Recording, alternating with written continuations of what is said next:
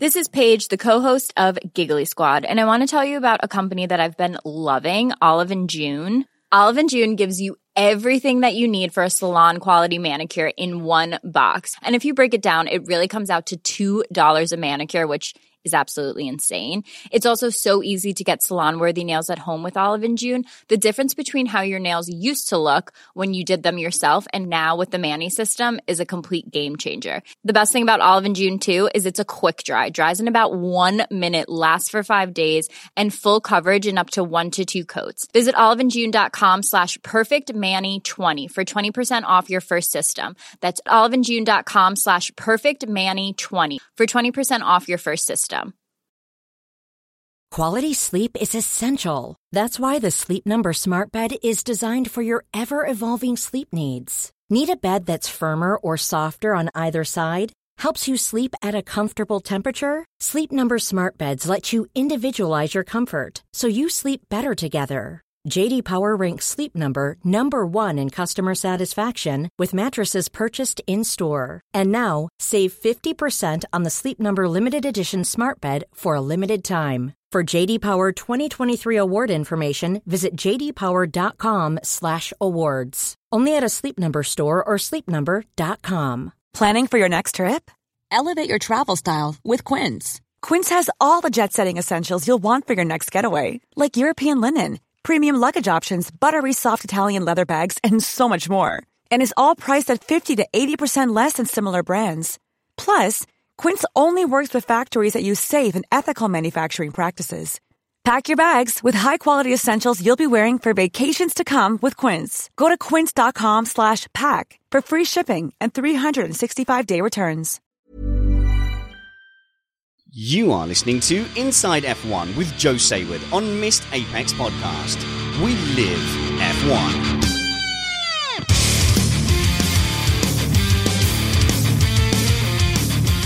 Welcome to Inside F1 with Joe Saward on Missed Apex Podcast, an independent Formula One podcast that aims to bring you a race review before your Monday morning commute, and a wide array of F1 subject matter experts that cover every aspect of F1 from racing to politics, tech, news and business. This show is often safe for work. We're keeping it clean here sometimes, Joe, so that you can play this with kids in the background or at work. I'm your host, Richard Spanners Ready, and I'm joining you from the safety of a bright blue shed. But now I'm joined by a man who was described by an F1 boss on this show as scary because he always had an inside track. It's the breathtaking Joe Saward. How are you doing, Joe?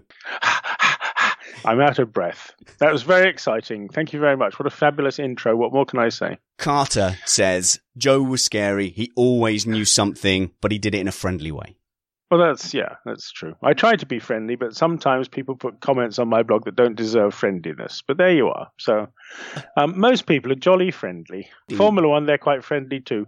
Apart from there's a list I could go from the top downwards, but I can't be bothered. So there you are. Well, people will have to wait and see you in London live, but we'll we'll get to that later on. Um, talking of your blog, Joe, I've been reading it, and I Oh, God. and I like it. And the people who comment on your blog, on the whole, are actually a pretty informed bunch. There's a certain sort of tone that I haven't found on any other forums or comment sections. That's because we, we and I use we collectively, um, beat anybody who comes in and tries to be silly um, in, a- in a suitable fashion. Because let's face it, we're trying to create a uh, an interesting conversation. We don't need some wacky nerd from Sheffield coming in going. Yeah, that's enough about you, Santino, whoever you are. Yes.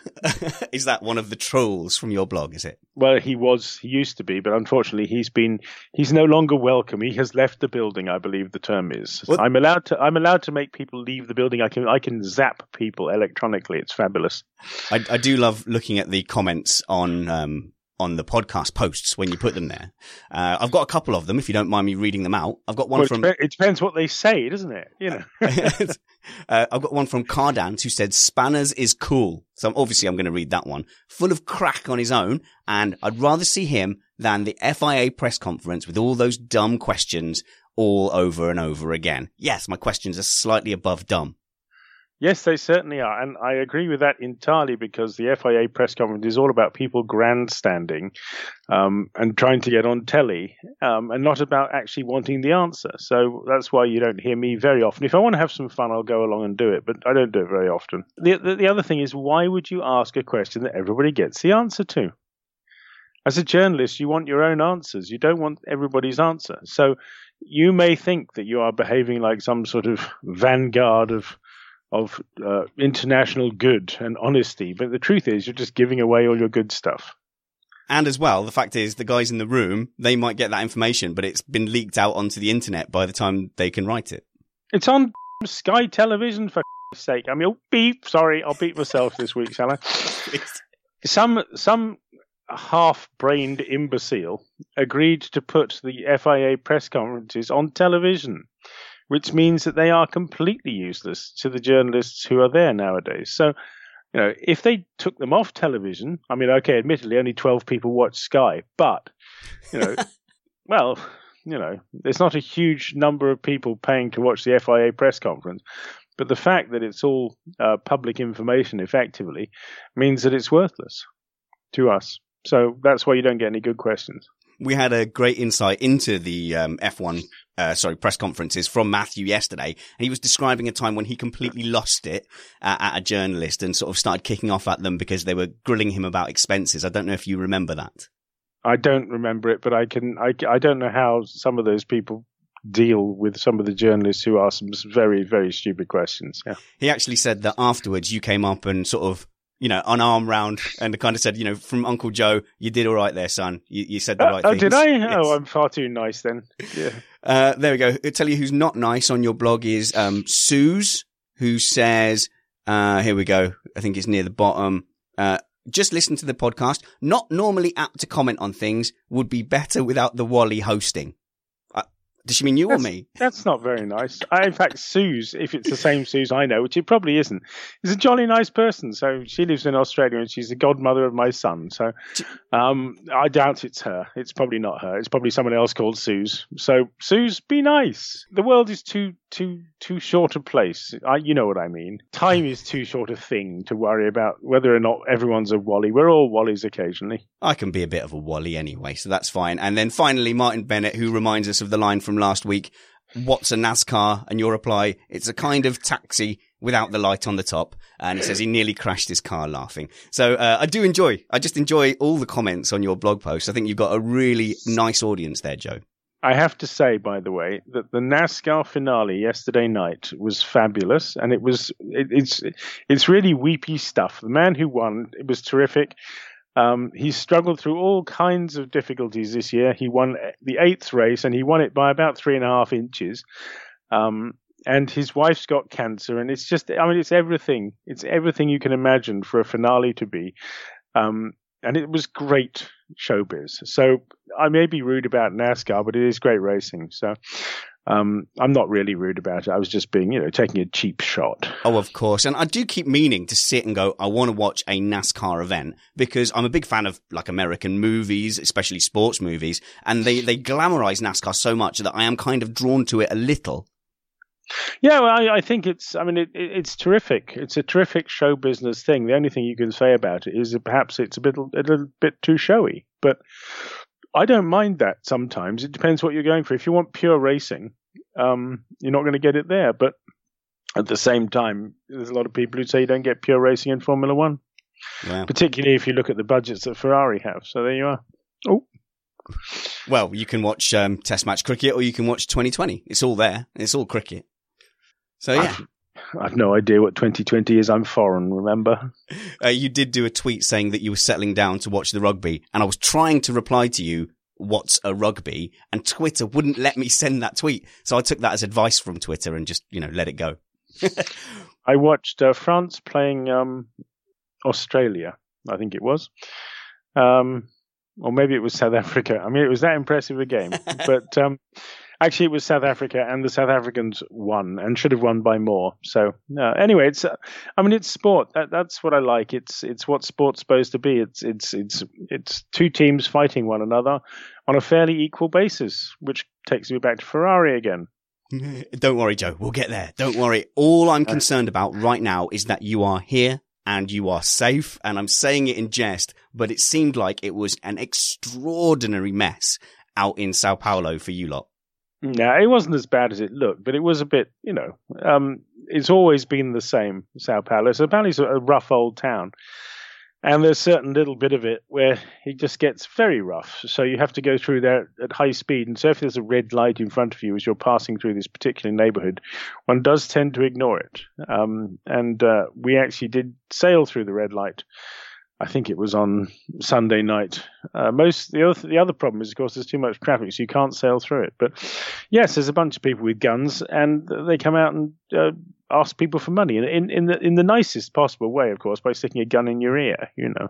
But these are people who presumably are very comfortable with a gun, and that's the atmosphere that you're sending that whole F1 circus to. Is is it really too much to say let's just not go there if we're going to get the guys' guns, you know, stuck in their faces?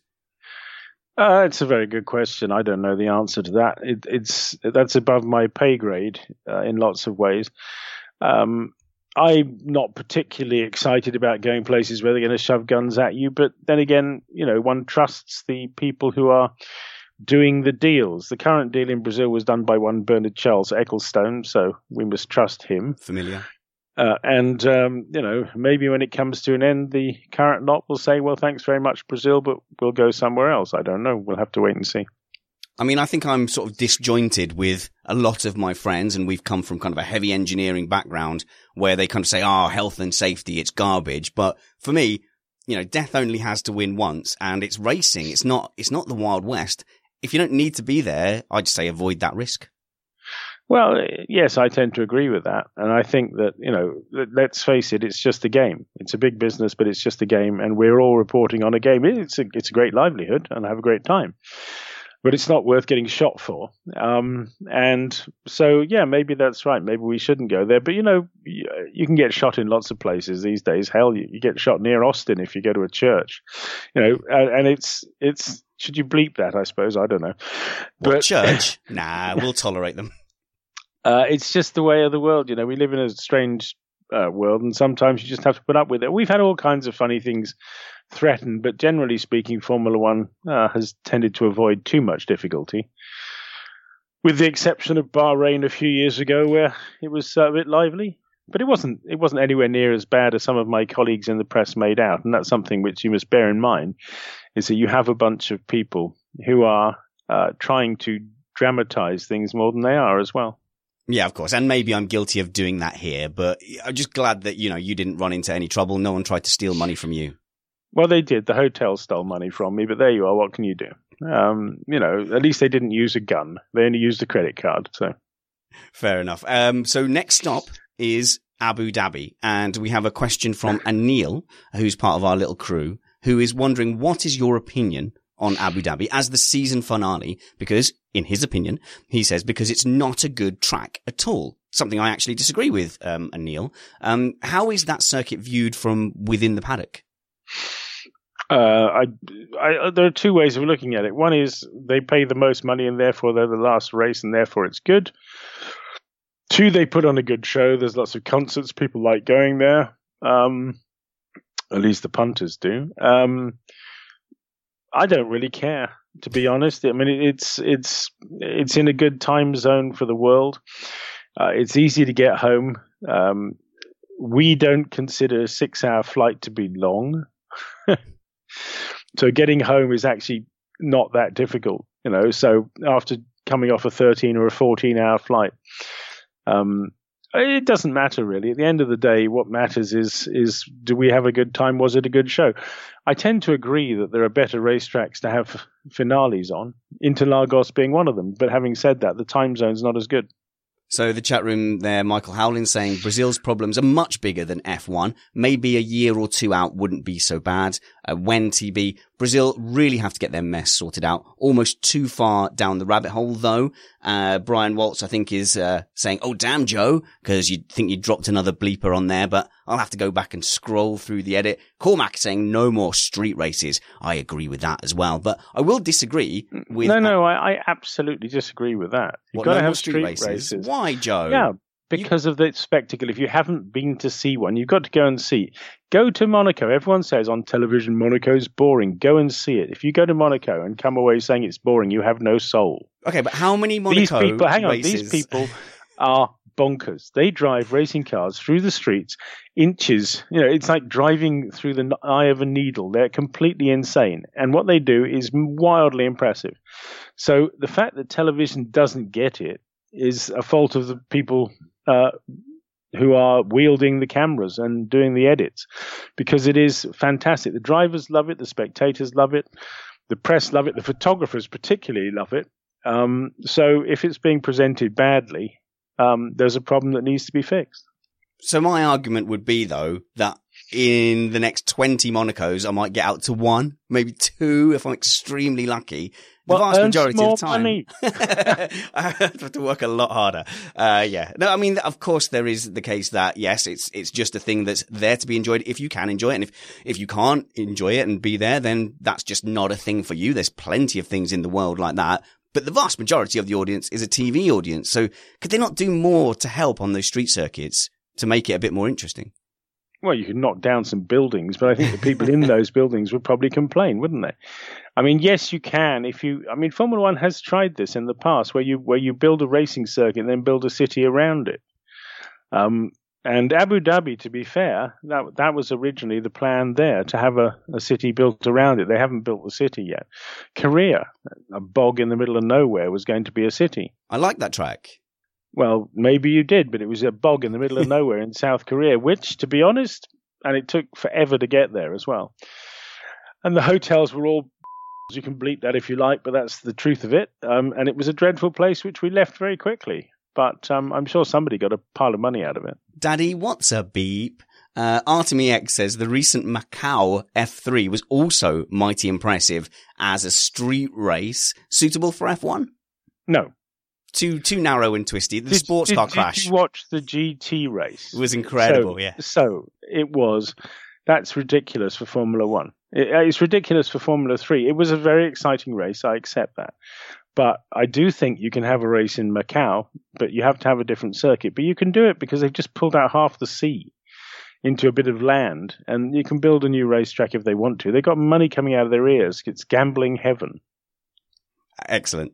Right. I was going to say about Abu Dhabi, though, that it's a good racetrack because there's good racing on it. Those two long straights with the chicane in the middle, that, that always creates some interest. Yeah, but not much overtaking, to be fair. Well, I like it. Well, I, I, accept you may like it. I like Monaco, but there's never any overtaking there. So it's you know it, it's just part of the game, isn't it? The trouble is that the person who designed lots of racetracks in the last 20 years never had a clue how to design overtaking into it. You can do it scientifically. Unfortunately, the man doing the circuit design was not doing things scientifically. Well, uh, presumably he has been penalised financially for that and is living destitute somewhere. I, I fear not, but he should be. And I, I, I, hope also that he doesn't get any more jobs now we have a different um, uh, organization running the show. Let somebody else do it because there are other people out there who know what they're doing. You get the feeling though that Liberty are not going to go and build racetracks. You, they feel like they're going to, you know, go and find some of the classic tracks, perhaps. Um, true, which is not necessarily a bad thing. I, I think the day of building these sort of Disneyland kind of complexes like Shanghai or whatever are long gone. Um, and I think that that's probably a good thing because why in the world would you invest two or three hundred million in something that you can't guarantee is going to give any money back? Um, if you don't care about the finances of your country and you just want a big showy thing to get celebrities into your land. Yeah, that's true.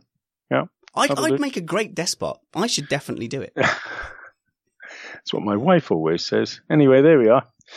Um, I, I, I, don't know. I think despots are overrated. You know, look at poor old Mugabe. You know, you, you end up getting into all kinds of trouble. Poor so you fella. Can ble- you can you can bleep the poor. You know. Poor fella. He's hardly he, he's, he's he's due a break, isn't he? Poor lad. Yeah, poor lad. Yeah, he's getting both, on all right. Both legs, hopefully. Yeah. One guy, one guy who really is due a break is two-time world champion McLaren driver Fernando Alonso, and it's been really painful watching him at McLaren Honda, a kind of a wasted generational talent. But recently he's kind of said he's going to drive for Toyota and do some WEC.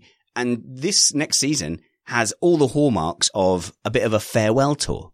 Yeah, but you know, Fernando Alonso went where he went at his own volition. He made his choices and he got it wrong. Mm. So if he went to the wrong places, he can't blame bad luck or the world. He has to blame himself. Going to Toyota to win Le Mans may sound like a really good idea, but then you look at it and you say, well, exactly who are they racing? Now, Toyota is going to have a factory team against two Ginettas and a bloke from Russia. You know, so it's not exactly, and you know, the chances are that the Toyotas break down and Charlie Chan Racing from China will win. You know, and it's it's that would be really embarrassing. So um, I I just think the whole LMP1 situation is is a bit silly at the moment. Yeah, but it's for Fernando Alonso. It's just a way to kind of release himself from this underperforming prison. Do, do, you think if Renault start giving them an engine and he starts performing well, he might go, "Nah, WC silly." No, because he should have won five world championships. He's won two, and he's not going to win the other three in the meantime. So he now has to find a record that makes him somewhat famous. So um, the, the best thing to go for is the so-called Triple Crown, which has only been done once by Graham Hill, um, which is the Indy 500, the Le Mans 24 Hours, and the World Championship. There are other guys who've done things almost as impressive. You know, the World Championship, Indy 500, Daytona 500, uh, all kinds of stuff like that. Sebring 12 hours, Daytona 24 hours. There's lots of different combinations, but this is the one that nobody else has done apart from Graham Hill. So that's mm. what he's after. Hmm, places, numbers, absorbed some of that. Uh, Matt Trumpets is asking me, was Honda stopping him doing this? Is this something that he, now that Honda well, have nearly gone, he's free?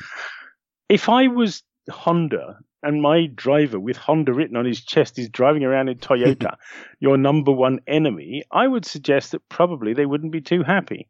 Did they not get I on? I, I have no idea why they didn't, but you know, the fact is he's leaving at the end of next week, I suppose, and they didn't really. He probably told them to um, go forth and multiply in Spanish or something. I don't know, but um, I have a vague suspicion that they won't be happy about it because Honda and Toyota is, is is not a happy it's not a happy um, alliance.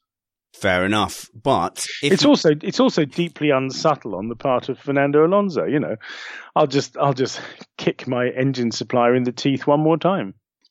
Yeah, but he doesn't care, does he? He doesn't care about that. He likes it. Yeah, but maybe that's why he's only got two world championships. Yeah, it's a fair point. But if he misses any F1 races next season, which he, he won't. He won't? You no, sure? He, won't. he definitely no, he won't. won't.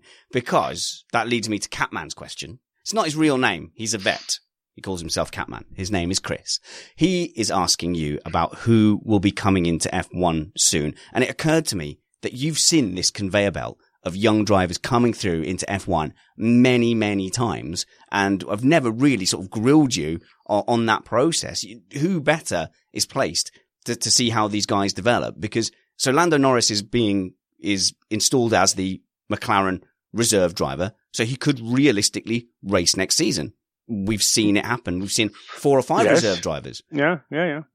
Uh, so is that someone that you've seen that is talented enough to now hop into a race car next season and not look daft? I think he's probably uh, what he did in the, he did a test in Hungary with McLaren, which was very impressive. So Yes, he can probably do it. Charles Leclerc will be able to do it next year. He'll be in a Sauber. They will announce that, I believe, this weekend. Really? Um, and he seems to be very good. So you know, you you have to look at them as they come in. Sometimes they come in, you think, wow. Sometimes they come in, you go, okay. I mean, you know, I can't say I was overly wildly excited about Lance Stroll coming in. You know, he'd won the European F3 Championship, but you know, it wasn't awfully exciting. And to leap in from Formula Three was perhaps, as they used to say in wartime, a bridge too far. And I think he suffered from it this year because he's, you know, he's been trying to learn too much too soon. But if you look at Bottas at the same time, he came in from GP3 directly with a few years of testing. Um, and in the old days, drivers regularly used to jump in from Formula 3, but the FIA won't let that happen now because they've got these super license points, which incidentally have just killed the Renault World Series as was. Uh, it's not there anymore next year because nobody's doing it because they can't get into um, Formula One directly because the super license laws won't let them. So, how do you think that's affecting the general state then of this F1 feeder series ladder? Because three three point five Renault three point five has has yeah. been involved in that process for a long time and it was the cheap way in, and a lot of good guys came through 3.5. But it's gone now, and that pushes everyone into Formula 2, which means that uh, Formula 2 makes more money, which it shouldn't be the primary motivation behind doing it, uh, but it is. Um, and I think that it's. Um, I understand why the FIA is doing it, but I don't think it's necessarily the right thing. What they need to do now is to squeeze down on Formula 2 and GP3 stroke Formula 3, whatever you want to call it, um, to stop them overcharging for parts, for example. I mean, they are these things have profit margins which are like 20%, and they don't need it. They're not there for that purpose. They're not there to make money. They're there to help young drivers come up. All you do otherwise is make the sport all the more the prem the uh, the um, uh, the place where rich kids go. You know, rich kids or people who get picked up by a driver scheme. And if you get picked up by a driver scheme, that's terrific until you get dumped by the driver scheme scheme, and then you end up like Danny Kvyat, who's in free fall now, and will end up probably you know driving a larder around somewhere. Uh, Don Byrne in the chat room says the walls of the world can breathe easy given that Leclerc is now the Ferrari young driver at Sauber, and I'm guessing that that's a reference to Giovinazzi not getting that seat. Well, Giovinazzi should have the other seat because he's he's the guy who is, um, he's the next in line. But it seems like the team want to keep their Swedish person instead. So there you are. I'm not sure I entirely understand the logic of keeping somebody who's not necessarily quite good enough just because they happen to come from that country. But there you are. Uh, the team owner has the right to do what he chooses with his money. So it's just pure patriotism, then you think, just so that the Swedes will tune in. I, I can't think of any other reason why you'd be doing it. I mean, he's a nice fella. Um, he's got great hair. Great. Hair. He may he may have great hair, and he may be a nice fella, but he doesn't drive fast enough uh, and and score often enough to make him a proper Formula One driver. So my argument would be time to move on, and I'm sure there's a job somewhere in sports car racing for him, and um, you know find uh, Formula One's supposed to be about the best, not not about the nationality of the team owner. Absolutely, I think Ericsson would make a fine scuba diving instructor if he were to just get in the sea, Marcus Ericsson. Uh, so when we're talking, about... I'm sure he's tried several times at Monaco. You know. So, talking about what makes a good Formula One driver or what helps somebody make that step forward, how important is personality? Because as you said with Alonso, Alonso has probably been difficult over the years. Um, I believe that Renault have abandoned Formula E just to get away from Sebastian Buemi. Uh, Ricciardo probably got the nod because he's very marketable and very friendly. And how it's much got that charisma? nothing to do with it. It can't have nothing to do with it. It's got nothing to do. Look at Kimi Raikkonen. He is a he's a charisma bypass operation. Um, but it's deliberate. He's not really mm. like that. He's pretending. He's pretending to be that. But he is he has managed to perfect that to the point at which some people actually think it's cool, which is beyond my comprehension. Um, but it is, you know, he's deliberately trying not to to be interesting. So, you know, some some of them are dull. Yeah, it's true, but it's only because they're not confident. If they're confident, they won't get into trouble. Um, then they'll come out of their shells and become much more interesting people. But unfortunately, we have this situation where they're all pursued around by press officers with microphones who record everything they say off the record and on the record. Um, and so they are just, you know, they're paranoid about saying anything wrong, particularly when they're young. When they get older, they can say to the press officers, go away, go and pick flowers or whatever else. But at the moment, when they're young, they just don't know what to do, so they just do what they're told. And there's very few of them who have the confidence when they're young to say things like they really mean it. See, Kimi Raikkonen's from my generation. I think we're probably just about the same age, and we are that generation where everything was lame. You couldn't ever say anything was cool. You couldn't be excited about anything. You had to pretend everything was boring and ordinary because you were so cool. Uh, but this generation coming through, led by Ricciardo, I mean, Ricciardo on his interviews, he just tries to say the most outlandish, abstract thing he can. He's kind of like, um, you know, uh, I'm trying to think of the comedian's name now, the one who does Bake Off, uh, you know, a, a, sort of, you know, alternative comedian coming out in these interviews. And it's a, a breath of fresh air. So I hope there's more guys like that. If you look at Nando's social, Lando, Lando's social media, he, he's also very expressive and just hope he can carry that through to F1. Well, we'll see how he does, but basically it's to do, it's not so much to do with the drivers, apart from the fact they are, some of them are lobotomized when they're in Formula 4, but, you know, they just need to be confident. And if you talk to a young driver about it, he says you're just so terrified of saying the wrong thing because you can lose your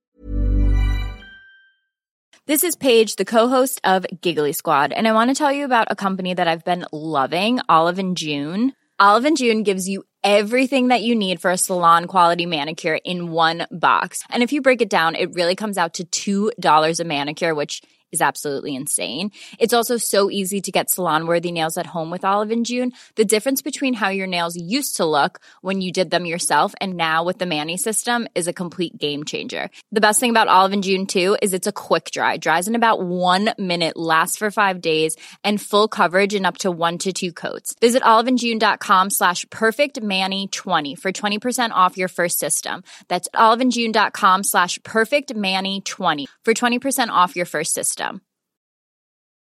Hey, I'm Ryan Reynolds. At Mint Mobile, we like to do the opposite of what Big Wireless does. They charge you a lot, we charge you a little. So naturally, when they announced they'd be raising their prices due to inflation, we decided to deflate our prices due to not hating you. That's right. We're cutting the price of Mint Unlimited from $30 a month to just $15 a month. Give it a try at mintmobile.com slash switch. $45 upfront for three months plus taxes and fees. Promo for new customers for limited time. Unlimited more than 40 gigabytes per month. Slows. Full terms at mintmobile.com. One size fits all seems like a good idea for clothes until you try them on. Same goes for healthcare. That's why United Healthcare offers flexible, budget friendly coverage for medical, vision, dental, and more. Learn more at uh1.com drive. And it's, you know, because if you say the wrong thing, your whole dream can go up in smoke. So it's better to say nothing and be boring. Do we think that that happened to Gasly when he first didn't get the Toro Rosso drive? Gasly's Gasly's been a bit of a, a, a, a what's the word I'm looking for? a demolition derby when it comes to PR so far. But good for him in a way because you know at least he's saying something. But you know if you look at Max Verstappen, he's quite interesting. He's not he's not dull. Uh, James Funnels helping me out. No, sorry, Christopher Fonseca is saying uh, Noel Fielding. James, no, it's not Sue Perkins. Don't, because I would have read that out if I'd have seen that comment first. Uh, Makatsu Ki is asking, hi, can you please ask Joe why no one asks Ericsson, uh, why no one asks Ericsson what really is his connection with the Sauber owners? Everyone is playing dumb. Is it, is it more than just a shared nationality? It's, that's all it is. Fair enough. There we go. He's the, he's the only Swede around at the moment. There's another Swede with a totally ridiculous name called Gustav Malja. Nothing to do with the Indian, uh, who's in Formula Two, and he's probably the next Swede in line. Uh, and if Ericsson doesn't deliver this next year, I have a vague suspicion they shall punt him off to be an ice hockey player or a big hunk lumberjack or whatever he looks good at, uh, and get this guy Malja in, who I, to be honest, I've never met, but he drives occasionally quite fast. Hey, I'm in favour of having a token Swede. You know, positive discrimination. I like it. Why? Because you need a Sweden. I don't know why, and, and also okay. and some Japanese. Let's get some Japanese in there while well, we're at it. Why, you know, based on that theory, let's get a Chinese bloke who can't drive around anything. Formula E did it for ages. It was hilarious. Yes, I know, but it doesn't really help anybody, does it? I mean, it would probably help if we had a, a, decent Chinese driver, but we've seen this before. We've seen this with Malaysians, we've seen this with Japanese. They keep trying to put ones in. Honda used to do it. Toyota too. Let's put our latest Japanese hero in. He must be he must be good enough to win. And they they've been getting better slowly over thirty years. but um, you know, so far we haven't seen any Chinese bloke who looked even vaguely helpful. Um, it's a bit like Americans too. You know, we haven't had a decent American. Uh, I mean, Alex Rossi nearly there. Um, But in terms of somebody who can who can hang in there in Formula One, we had Scott Speed, which was like ten years ago, and then it's you have to go back to Eddie Cheever in the 1840s. You know. You know what? It's the same in podcasting. I have two token Americans on my crew, and you just it's a failed experiment, but we're sticking with it for the moment. Uh, James is asking there in the in the in the chat room, um, how aggressive are these press officers? Will you get like scowls when you ask the wrong question, or you know, are they just there to record things? Are they interacting with the drivers, or do they interact with the journalists as well? Well, they try. They try. I um I generally don't use them to be honest. Uh, I've been around long enough. If I wanted to go and do something, I tend to do it, but sometimes I, I play by the rules because it's nice. um, and but I do find it offensive when you when somebody sticks a microphone in among you. Just you know, I'm doing the recording. We don't need you recording it as well. You know, it, it's just being a police person. And you know, why do they need to be policed? Let them get on with it. More questions from the chat room, and this is your fault. You, in your popularness, has made this the busiest chat room we've ever had, and they are asking you, what is the truth behind the rumours that Wehrlein is difficult to work with because it looks very much like he is out of a drive next season. It does look like he's out of a drive. And is he difficult? I don't think he's difficult. Uh, I think he he was a little bit um, self confident when he arrived. Let's put it that way. You got to be. Yes, you do have to be. I think he was a little bit over the top. Um, uh, I think he's shy. I think he's very talented, but I think his fundamental problem is there's a bloke called Esteban Ocon who came along and sort of blew him out the water. That doesn't mean just because he's not as good as Esteban Ocon doesn't mean he's not as good as um, Marcus Ericsson. Thank you. but you know he's better than Marcus Ericsson. It's very clear. Yeah, but, everyone is. But, yeah. No, not everybody. Maybe his brother's not. I don't know. He's got. There's another one coming no, through, isn't there? There's, there's. I mean, Formula One. Actually, to be fair, Formula One, the level of driving ability in Formula One today is higher than I've ever seen it in my career. So, even if there's a couple of vaguely weak ones, um, they're not weak like some of the, you know, like Johnny Carwash or, or a couple of others who I could name if I could remember them. They were so impressive, I've forgotten their names. The Earl of Blanket Biscuit Ford, or whatever it was. No, he was all right actually. The was Earl he? of Blanket. Um, yeah, yeah, yeah. No, there was one. Johnny Carwash, Giovanni Lavaggi was pretty useless. Um, and there was a bloke whose son is now racing. He was dreadful too. Um, he was a Swiss chap, but I can't remember who he was. So there you are.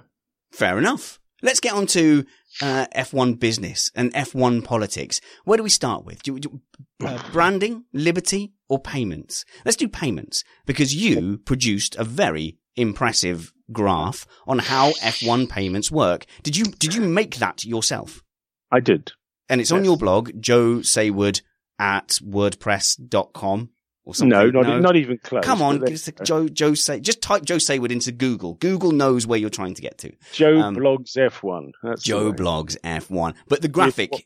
is incredible. It's a really good sort of primer for someone who doesn't understand the financial situation. You show them this and you say, this is why the small teams are handicapped. This is why you've got a revolving door at the bottom. This is why there's not as much competitiveness in the midfield up to the top three as there should be, when you see it in black and white, it's stark. The first thing, apart from the obvious, which is Ferrari's overpayments, the gap between sort of third and fourth, I think it is, is in the region of 50 million. So what's yeah. the incentive to push that from that gap from third to fourth? It's, it's insurmountable. It is insurmountable up to a point. And the thing is, the difference is that there are people who are racers and, and racing is not about making money. It's about going racing. And so people are always going to try and close the gap.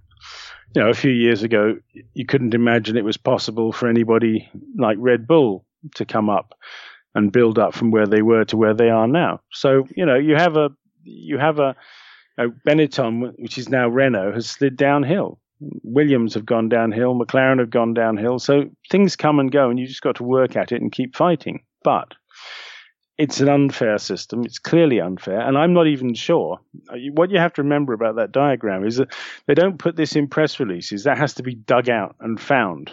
And it's very, very hard. It's taken me the best part of 25 years to work it all out. And I'm don't think there's everything in there. I think there's even more money that goes to the big teams. Well, thank you, you know, for, for putting it that, that way for us simple folk, you know, to see. But poor old Red Bull, eh? All they had was a dream, a hope and billions and billions of dollars in software drinks money. So, you know, perhaps not quite the plucky underdogs you describe. No, but, but British American Tobacco or Toyota had loads of money too. And what did they do with it? And indeed, Ferrari have loads and loads of money. And apart from a very spawny 2007 driver championship, they've really not had the results to show for it.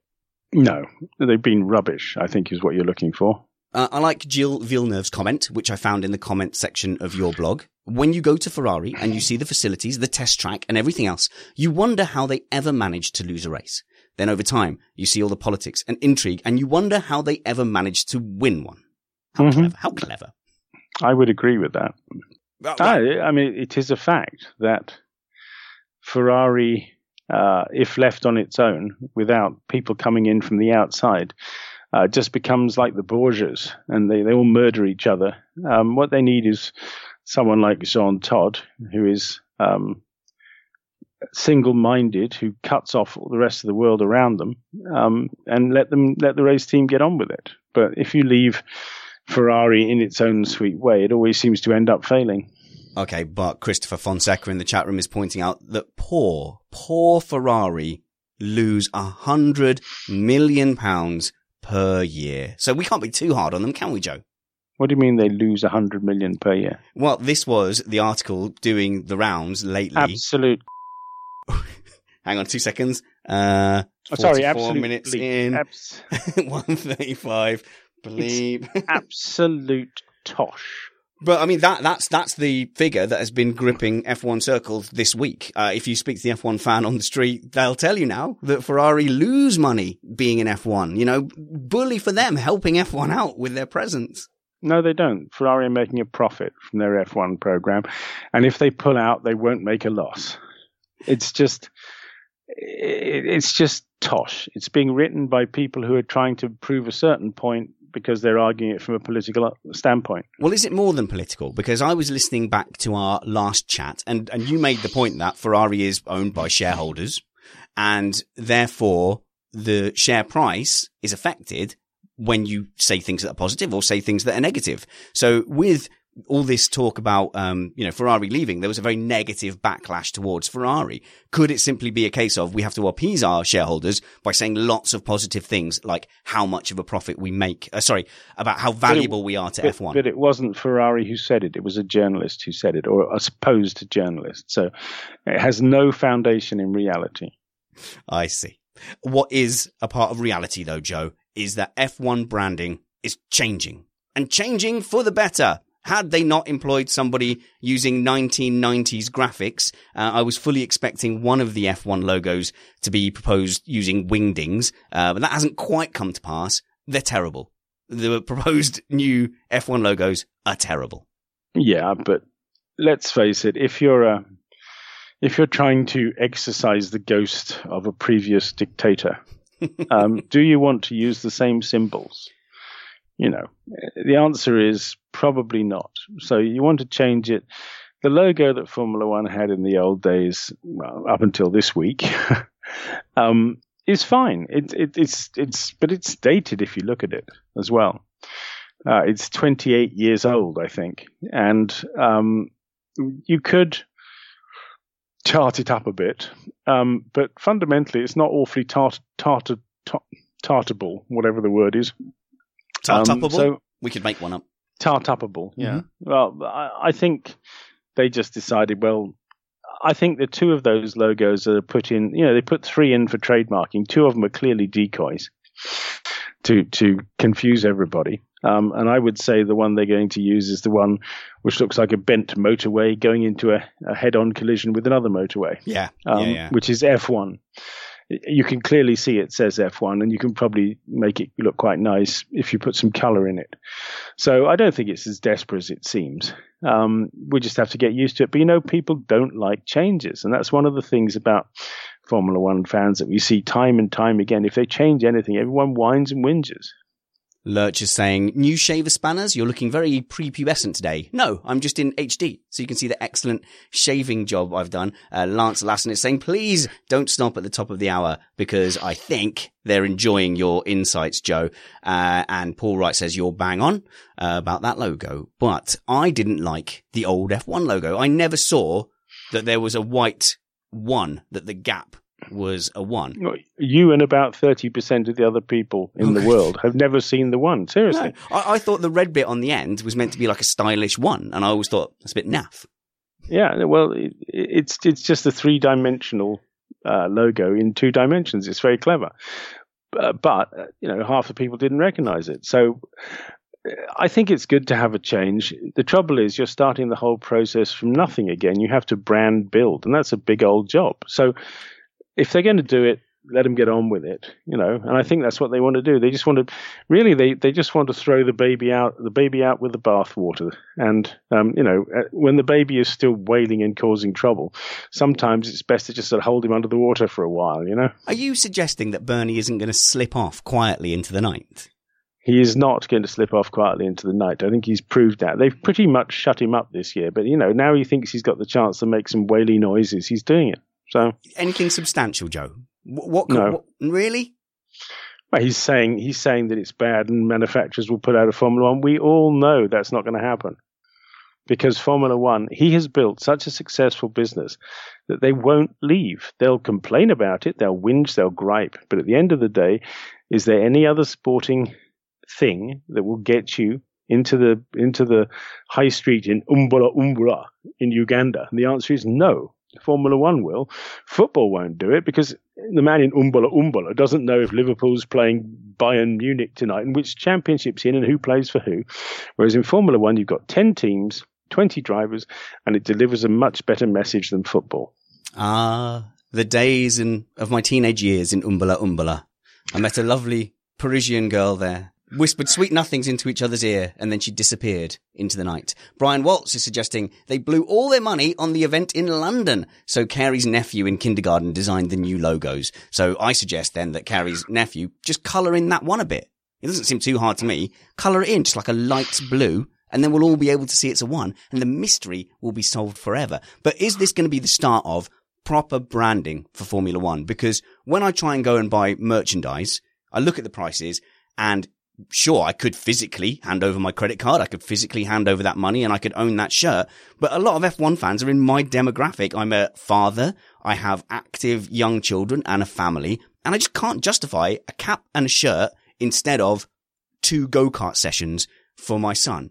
And if they just did realistic branding, long term, that's going to have far more effect. I just, I look at that merchandise and I cannot kit out my boy in Mercedes colors. It's too dear. I just, I can't bear to part with that much. Yeah, no, but this is, this is part of the, the whole Bernie Ecclestone era, which is this exclusivity. Everything's exclusive. Everything's exclusive. You look at NASCAR, they, they make much bigger numbers on merchandising because they sell them at prices that people will pay. Mm-hmm. Yes. It's very simple. Nobody wants to pay sixty pounds no. for a T-shirt. It's absurd. or kill me. 30, 35 pounds for a baseball cap. You know, the only people who buy that should be hit over the head with a baseball bat. You know, it's just insane. But they, you know, this is what they've got used to under Bernie. They've got to learn to do it properly in the world you know, if you go to Disney, they will they will go to Disneyland, and you will, you will go home with merchandise. You will wince when you buy it, but they've got it priced just about where people can afford it, and you know that's the difference. Yeah, and it's just it's not. I mean, even if you look at the stands at Silverstone, it's eye watering. So yeah, I, I, hope that they can do things because I would like to have an F1 mug. I would like to get an F1 branded lanyard for my work security pass, but they just don't do these things. They, you can't drape your F1 fandom and shove it in everyone's face like I want to. Well, just wait a little while because Sean Bratches and uh, Chase Carey will change that, I'm sure. Okay, so you had an idea though that perhaps we should put it out to tenure or put it out to a competition and let all the F1 fans uh, do their own doodles and send them in. Well, why not? What have you got to lose? I mean, yes, I mean, I know that a bunch of people with pigtails and red rimmed glasses will go, "Oh my God, that's just impossible." I mean, how on earth can punters do it? But the fact is that you know the more people you use, uh, the more chances are you get something interesting. So, um, if that's the best that the world of the the uh, design can come up with, let's just see what the punters can do. Low Stealth Carey said that FOM only had one person doing worldwide marketing when they bought it. That's true. That's true. That's not an exaggeration. No, that's true. But that's not enough people. Well, it was enough for Bernie Ecclestone. But so is it just that Bernie's interests were so kind of tied in with, say, and now I want to be careful what I say, but with track deals, with team interactions, and he got money outside of needing to engage with people? No, Bernie's uh, said to me on several occasions that his customers are not the fans. His customers are the race promoters and the TV companies. And they have to deal with the fans.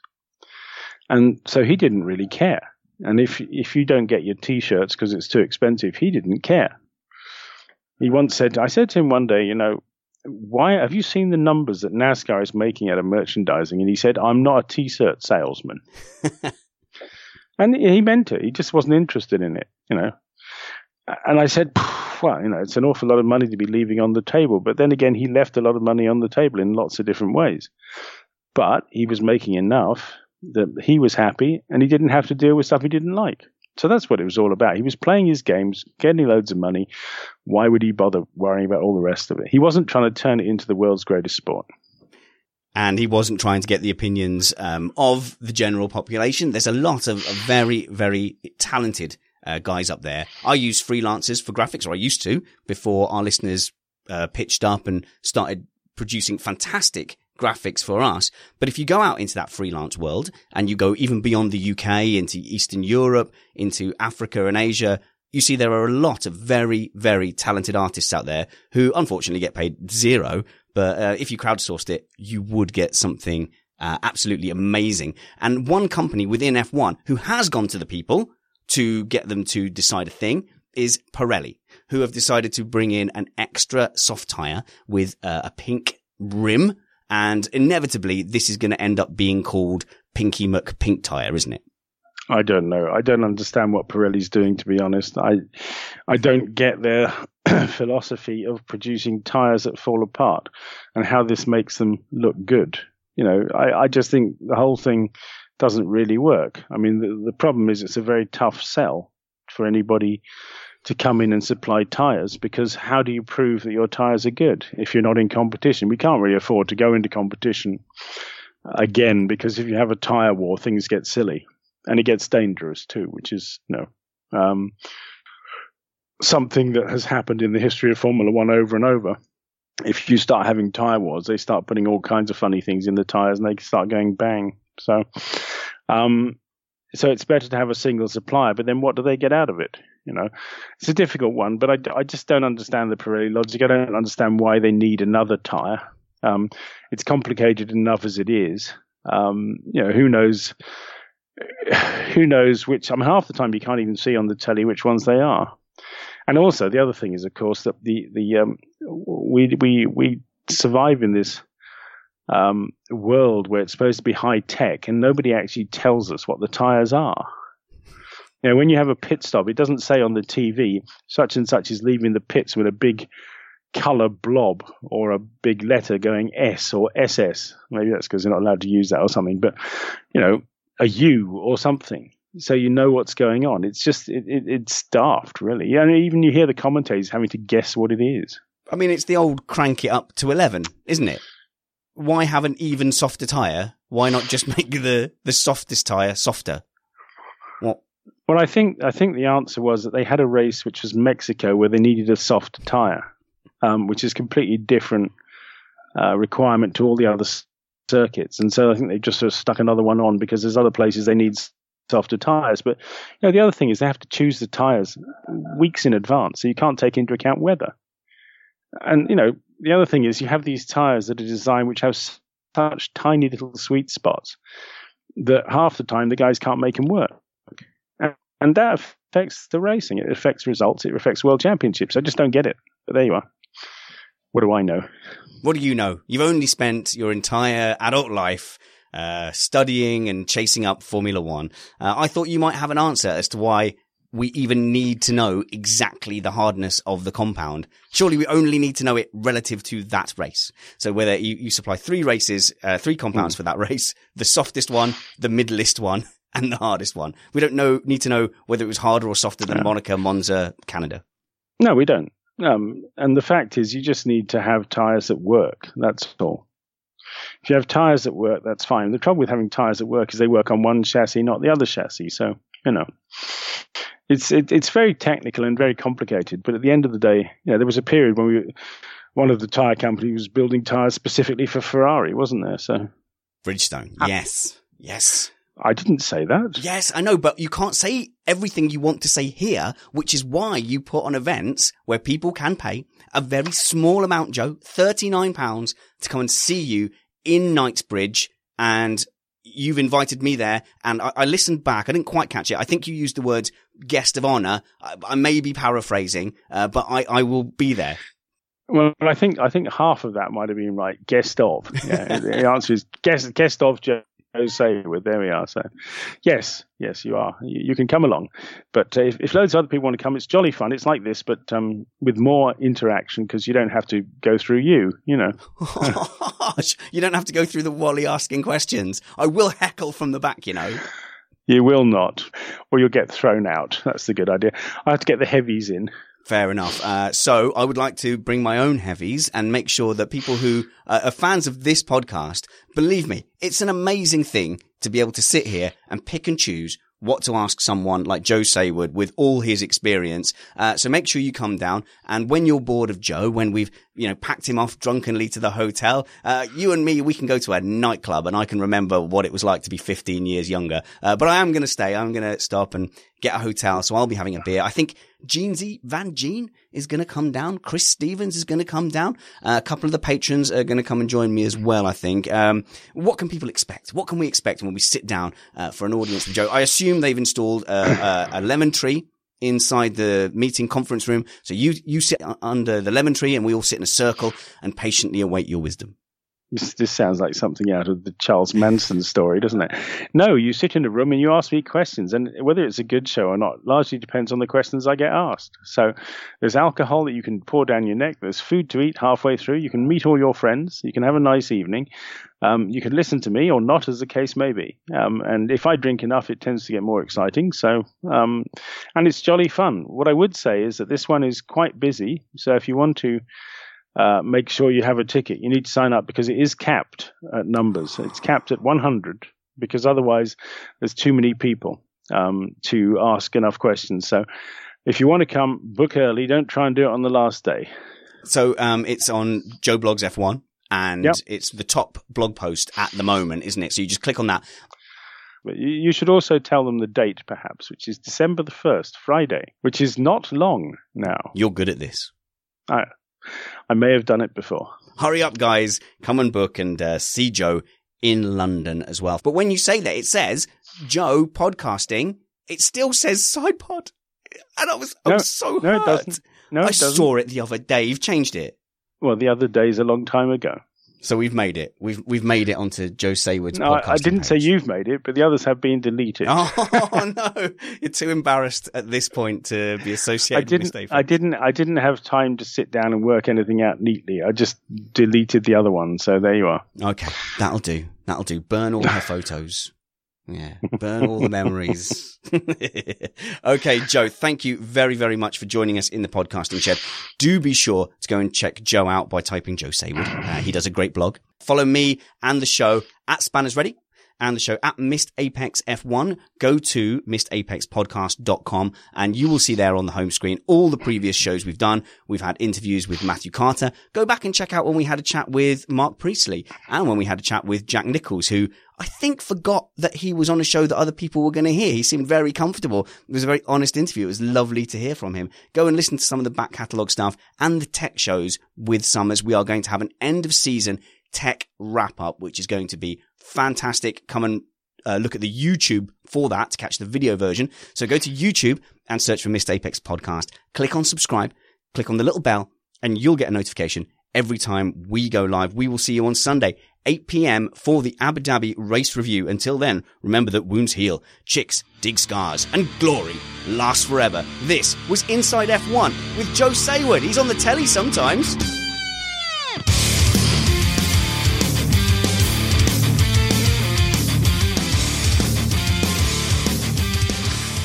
Keep getting away with these, Joe. Yeah, why not? They're all right, they. You only have to you only have to bleep a few things this time. So I forgot to write them down. I think it's just going to have to go out. I think people are just going to have to accept that. well, I used the word at one point, I think. So um, I've got to actually beat that because I leave this little trail in at the end as well. Ah, parents, I'm sorry. Uncle Joe teaches your kids new words. I think that's just something we have to accept. okay, children. This is what an list is. Planning for your next trip? Elevate your travel style with Quince. Quince has all the jet setting essentials you'll want for your next getaway, like European linen, premium luggage options, buttery soft Italian leather bags, and so much more. And is all priced at 50 to 80% less than similar brands. Plus, Quince only works with factories that use safe and ethical manufacturing practices. Pack your bags with high-quality essentials you'll be wearing for vacations to come with Quince. Go to quince.com slash pack for free shipping and 365-day returns. Hold up. What was that? Boring. No flavor. That was as bad as those leftovers you ate all week. Keke Palmer here, and it's time to say hello to something fresh and guilt-free. Hello Fresh. Jazz up dinner with pecan-crusted chicken or garlic butter shrimp scampi. Now that's music to my mouth. Hello Fresh. Let's get this dinner party started. Discover all the delicious possibilities at hellofresh.com. Even when we're on a budget, we still deserve nice things. Quince is a place to scoop up stunning high-end goods for 50 to 80% less than similar brands. They have buttery soft cashmere sweaters starting at $50, luxurious Italian leather bags, and so much more. Plus, Quince only works with factories that use safe, ethical, and responsible manufacturing. Get the high-end goods you'll love without the high price tag with Quince. Go to quince.com slash style for free shipping and 365-day returns.